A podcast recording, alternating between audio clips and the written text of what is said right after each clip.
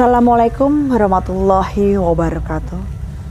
Jumpa lagi dengan saya Feni Ramasutedi dalam konten Kiamat, kisah malam Jumat. Tentunya kalau kita mendengar kisah malam Jumat, banyak cerita-cerita misteri yang terungkapkan. Dalam perjalanan manusia akan menemukan misteri dalam kehidupannya, entah itu berupa rasa, berupa pandangan, atau berupa naluri. Pemirsa di rumah, saya sekarang berada di Bogor, tepatnya di Saung Kiamat. Saya akan mengulas kisah pengalaman dari Bapak, dengan Bapak siapa Pak? Heri sama. Dengan Bapak Heri sebagai keamanan di suatu wilayah di Bogor, tepatnya di sebuah perkantoran. Dalam perjalanan Pak Heri, dalam dia bertugas, Pak Heri banyak mendapatkan sebuah pengalaman yang tentunya tidak bisa dilupakan oleh dia. Dan saya akan berbagi kisah kepada pemirsa di rumah. Sampurasun, Assalamualaikum ya, Bapak. Ya Bapak, perkenalkan dulu dengan Bapak siapa Pak? Nama saya Heri.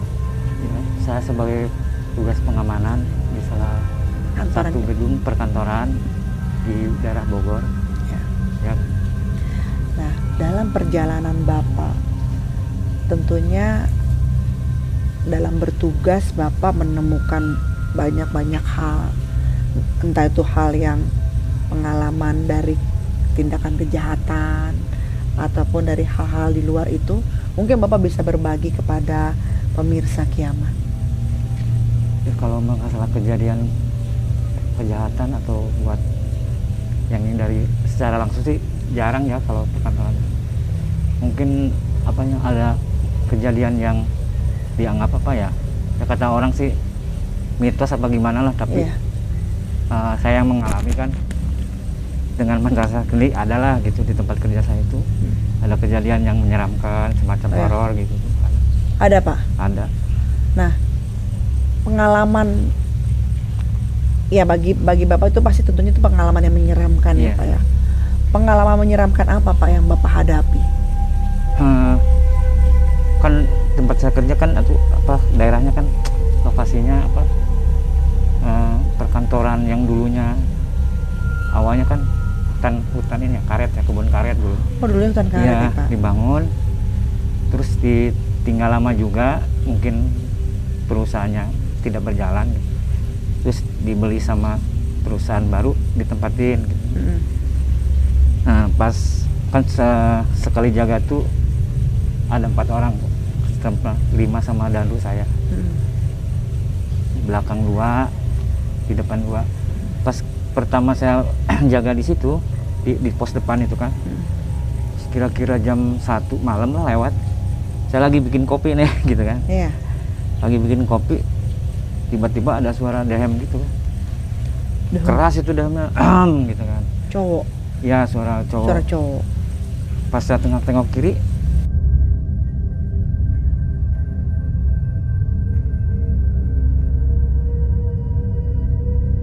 ternyata kan teman saya lagi keliling muter gitu. Saya lagi sendiri, saya cari ke belakang pos, ya Andri, ternyata nggak ada orang. Saya sambil ngehilangin apa rasa kaget, rasa ini juga saya giniin aja, ayo ngopi keruhun sejauh Tabek gitu. Jadi Bapak menghibur diri ya? Ya menghibur diri ya. Karena udah lanjut takut, tapi mau teriak juga nggak mungkin ya Pak ya, jadi menghibur diri kayak gitu ya. Aja. Memang suaranya keras itu, pas menggema gitu lah. Lalu saya minum kopi santai lah gitu. Jadi suaranya kayak deket apa jauh? Kayak deket. Dikira teh ya teman saya bercanda, gila gitu. Pas dicari teman saya, ternyata kan memang lagi muter ke belakang gitu. Pengecekan kan kalau malam kan rutin gitu. Iya. Jadi memang itu bekas hutan karet ya Pak? Iya dulunya, ya kebun karet lah dulunya kan. mungkin awalnya saya tanya-tanya tuh, setelah itu tanya-tanya ke yang lama di situ, ternyata dulunya bekas apa pembuangan mayat yang tahun berapa tuh, ada Petrus itu penembak misterius, terus mayatnya dibuang ke situ, ke kebun karet situ dulunya.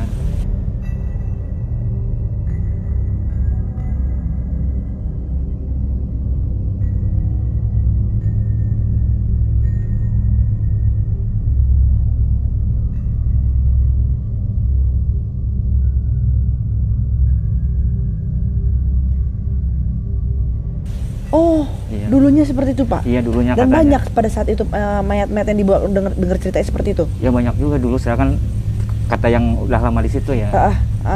Jadi senior lah itu, ya, senior yang sebelum udah jadi tua-tua ini. Sebelum jadi gedung itu.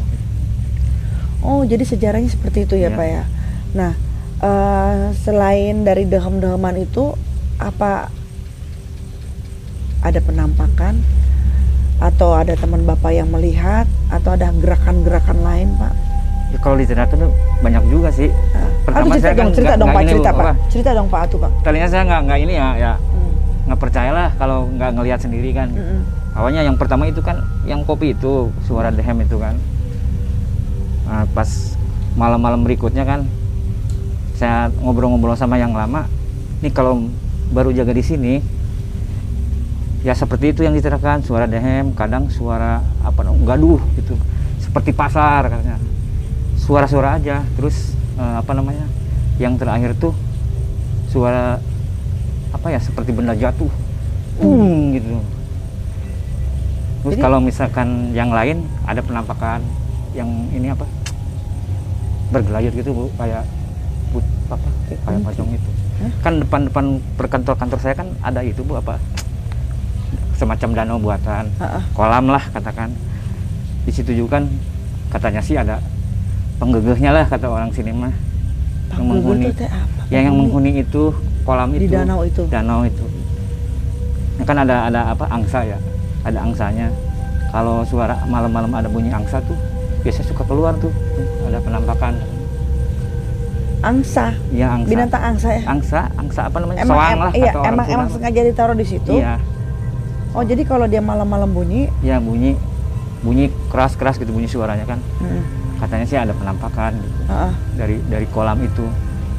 Saya sih baru dengar ya, dari teman saya yang pernah ngelihat, katanya apa kayak semacam pakai kebaya gitu, kebaya perempuan, wujudnya kayak kebaya. Oh. Kalau saya pribadi yang lihat dengan mata kepala sendiri pernah itu tahun berapa ya, 2010 kalau nggak salah. Itu wujudnya ini saya lagi keliling nih Bu, keliling kebetulan berdua kan, tanya keliling, teman saya ke toilet dulu, ya udah saya keliling kan, kalau pekat di perkantoran gitu kan udah biasa, nggak ini ya, nggak ada, biasalah gitu. Muter pas ada pohon apa namanya, bukan pohon beringin apa ya tuh, cermek tuh, pohon cermek. Pas saya ada kayak orang itu Bu, apa lagi duduk ini jongkok, cuman pakai sarung warnanya kotak-kotak hitam itu kan. Di mata saya kan begitu. Takutnya ada orang niat jahat, saya samperin aja, pak lagi ngapain pak, diem gitu, diem. Tapi memang perasaan hawa-hawa apa, hawa dunia sama itu lain kan, udah kerasa. Bapak udah merasakan udah gitu, mulai merasakan. Tapi saya sebagai security kan nggak inilah gitu, biasa. Saya pas saya mau pegang itu yang kelihatan jongkok begini kan, pakai sarung gitu. Sarung begini ya, pakai sarung. Ya gitu. Sampingnya kalau orang Sunda mah samping poleng lah, yang kotak-kotak hitam-hitam itu. Pas saya mau pegang gini, langsung berubah besar Bu. Ya Allah. Sambil ini apa? Duh, jadi semerinding nih. Ih, saya juga. Soalnya benar-benar saya alami ini. Tahun 2010 saya masih ingat itu. Terus pas apa namanya? Pas buang jadi besar kan, menggeram gitu ya. Gitu. Saya ngomong apa, saya diem aja gini, apa terpana bagaimana, lo bengong gitu, diem aja begini, masih besar kelihatannya, kayak berbulu, tapi apa namanya, ukuran matanya nggak terlalu ini ya, nggak jelas tuh, cuman hitam tinggi banget gitu, bukan ukuran manusia berarti ya Pak ya? Saya ketutup, saya nggak bilang apa-apa, bengong, nggak nyadar gini aja gitu kan. Shock Bapak. Pas apa namanya, teman saya kan nyari nih pakai senter gitu, pas di center, sun centernya itu agak terang gitu, yang kayak lampu kodok, lampu tembak, hilang itu Bu langsung, itu yang besar itu hitam. Pas gitu kan saya langsung sadar, astagfirullahaladzim. Udah nulis itu saya bengong, banyak bengong mau kenapa, baru kali itu lihat langsung secara langsung gitu. Shock ya Pak ya? Ya shock itu. Berarti bener. Kayak sejenis genderuwo ya Pak? Ya semacam genderuwo. Itu di dekat yang kolam itu? Di belakang, itu? Belakang. Bukan, kalau kolamnya di depan nih, di sana. Di depannya. Agak jauh sih. Ada kolam, macam kolam lah. Ini di belakang Bu, di pinggir apa, kantor dekat. Kan ada musola. Sebelah kanan ini, sebelah kirinya Pak, pohon cermek. Pohon cermek ya? Oh jadi Bapak pikir ya, ya wajar kalau Bapak curiga pakai telungkupan iya, gitu, sarung. Dikira saya orang itu. Apain kayak begitu ya kan Pak ya? Iya. Ya wajar kalau Bapak tegur kan, takutnya kenapa-kenapa gitu gimana. Ternyata pas Bapak tegur, plak langsung. Dia mau berubah tinggi Bu, Masya Allah katanya. Itu langsung nggak sadar, saya bengong gini berdiri. Lihatin itu. 1 meteran ada Pak? Lebih itu Bu. Lebih? Lebih, sepohon apa ya, duren lah kalau ini. Astagfirullahaladzim, besar itu benar. Bapak kuat ya? Ya saya nggak antara sadar nggak sadar gitu. Shock tapi Pak, tersima shock, Bapak itu ya, kalau tersima teh kalau bahasa orang Sunda teh. Ya tersima. Setelah kejadian itu saya banyak diem katanya. Shock. Jangan ditemuin lagi lah gitu maksudnya kalau penampakan secara langsung, kalau suara-suara nggak apa-apa, seringlah suara-suara. Oh suara-suara mah biasa ya, Pak ya biasa, istilahnya. Suara keran bunyi gitu kan. Ternyata pas dilihat nggak ada yang ini gitu kan akhirnya. Sering gitu. Kalau suara apa orang kayak nyapu gitu udah biasa lah. Jadi pengalaman Pak Heri yang paling tidak terlupakan itu ya tadi ya itu yang kayak bener itu Bu. Iya ketika Bapak menegur disangkai manusia biasa karena pakai sarung telungkup begitu ternyata pas ditegur berubah menjadi sosok yang sangat besar. Memang tidak mengganggu sih ya tapi ya kebetulan aja dia juga kaget kan ketemu gitu sama saya gitu mungkin. Mungkin kalau karena Bapak negor dia balik ada apa gitu kali ya bahasanya seperti itu. Sebenarnya dia juga katanya sih kaget dia juga ketemu manusia gitu. Ketemu gitu kan. Iya, katanya seperti itu kalau dengar cerita Pak dia juga apes kalau apes juga kalau itu manusia juga Pak. Iya. Tapi jauh sekali bedanya dari dia kayak orang kecil gitu pendek gitu ketika berbalik langsung besar. Langsung besar itu Bu. Menggramnya itu serem Bu. Getar ya Pak. Gitu ya. Udahlah. Saya ngebilang apa langsung bengong gini gitu. Pas saya mau pegang gini kan nggak aku pegang ya apa ya namanya belum sampai Bapak megang gitu ya udah besar gitu tapi kan nggak keraba sih memang dia kan halus sekali nggak sampai kesentuh gini tapi udah gini besar gitu. Memang hawa dunia sama alam Bapak merasakan ketika Bapak beda, kayak gitu Bapak udah merasakan tuh udah beda tuh ya apa ya dingin gimana lah gitu hawanya ya kalau hawa dunia kan kerasanya hangat lah masa hangat gitu. Pas teman saya muter gitu keliling pas di center ngapain lo di situ kan bilang gitu berdiri bengong ngelihat bengong ada itu gua gede lo mah bisa aja gitu kan tapi untung pas saat itu teman Bapak hadir iya Bu kan dia tadinya ke toilet dulu saya kan karena udah biasa malah gitu pengecekan kan biasanya suka pengecekan sering-sering tahun berapa itu tadi Pak? Tahun 2010 Bu. Berarti nggak tahun-tahun zaman dulu banget dong Pak, nggak terlalu tua sekali tahunnya Pak ya? Iya, itu mungkin yang karena gedungnya kan, saya kan masuk 2008an ya, di situ. Jadi kalau gedungnya memang tahun 2000 berapa lah gitu kan, saya kerja di situ kan memang perusahaan yang baru beli dia juga gitu dari perusahaan orang yang apa namanya nggak berjalan itu. Berarti Bapak cukup lama ya kerja di situ ya Pak ya? Iya lama juga. Dari tahun 2008 berarti ya? 2008 sampai 2021 ya Bapak? Iya. Udah sangat senior sekali di lokasi situ ya Pak ya? Ya itu aja Bu, kalau misalkan suara-suara mah orang mungkin udah pernah lah merasakan yang mengalami biasa, gitu. Ya. Tapi kalau hal-hal yang langsung kita ketemu lihat itu jarang. Itu Bapak udah berkeluarga belum? Belum kan? Belum ya? Belum. Mungkin kalau udah berkeluarga pulang cerita sama istri, kok istri takut Pak.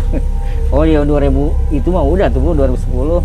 Saya kan nikah tahun 98. Udah berarti ya. Bapak cerita dengan orang yang di rumah? Enggak Bu, saya nggak pernah cerita, paling ke teman-teman aja. Paling kalau di rumah cuman gini aja. Kenapa bengong? Gitu ya. Bah biasa tempat kerja. lihat hal yang aneh. Ah, itu mah udah biasa, entah juga udah kenal, kita kan sebagai pengaman yang mengamankan buat niat jahat gitu aja katanya. Caranya gitu, ya udah saya diam. Oh, kata istri di rumah, yeah, seperti itu. Oh, dia memberikan hiburan kepada, yeah, suaminya gitu ya. Yeah, niatnya mengamankan, nggak ngeganggu dia. Mm-hmm. Ya udah. Tapi itu menurut saya tuh serem, Pak. Pengalaman ya, Bapak ya. Karena ekspektasi kita kan dia manusia, kita tegur. Iya. Kita nggak berpikiran apa-apa, tapi ternyata dia melakukan perubahan fisik dan dengan geraman, Bapak nggak pingsan aja tuh udah syukur sekali. Itu menurut saya tuh sangat serem, Pak. Saya dikiranya orang itu pakai sarung apa yang ya poleng lah, kalau orang Sunda sembung poleng kan, yang kotak-kotak hitam apa namanya kayak papan catur gitu kan. Segini bu apa? Dikelungkupin kayak orang itu, kayak orang ronda. Iya, gitu orang ya, jongkok gitu kira-kira. Pas itu aja pas saya datengin, saya sapa diem aja, pas saya pegang, oh berubah besar, saya bengong langsung begini berdiri. Oh, tinggi gede banget ya, 2 meter kali ada kali itu gitu. Lebih 2 meter lebih lah. Oh, pokoknya setinggi pohon lah gitu, pohon yang besar, gitu. Nggak terlalu besar sih, ya tinggi lah. Ya pohon-pohon zaman dulu kan pohon cermek, iya, itu kan besar gitu. Pak. Itu udah, ih itu serem banget Pak, beneran itu. Iya. Makanya saya sering bengong itu di situ, tapi lama-lama udah biasa enggak lah. Tapi Bapak selama ini sekarang tugas ini masih suka lewat situ? Iya masih Bu, masih di situ. Tapi mungkin karena udah kenal ya, apa ya, yang tinggal di situnya, penghuni itunya nggak pernah terjadi hal begitu lagi. Karena udah cukup kenal Bapak ya, udah cukup itu ya perkenalan kali ya, Pak. Perkenalan. Kalau bahasa manusia itu perkenalan gitu, oh udah tahu ini si ini gitu kan Pak ya. Tapi ya memang tuh luar biasa. Baiklah pemirsa Kiamat, itu adalah pengalaman dari Bapak Heri. Ya sangat-sangat, kalau saya jadi Bapak Heri itu belum tentu kuat ya, karena melihat yang ekspektasi kita tadinya itu adalah manusia, ternyata ketika ingin ditegur berubah menjadi makhluk yang sangat besar dan berbulu, tingginya lebih dari 2 meter seperti yang Pak Heri ceritakan kepada saya. Dan makhluk-makhluk tersebut memang ada di sekitar kita dan tentunya bisa kita bentengi dengan keimanan. Pemirsa Kiamat, untuk episode kali ini saya tutup dulu. Namun tunggu dalam episode selanjutnya.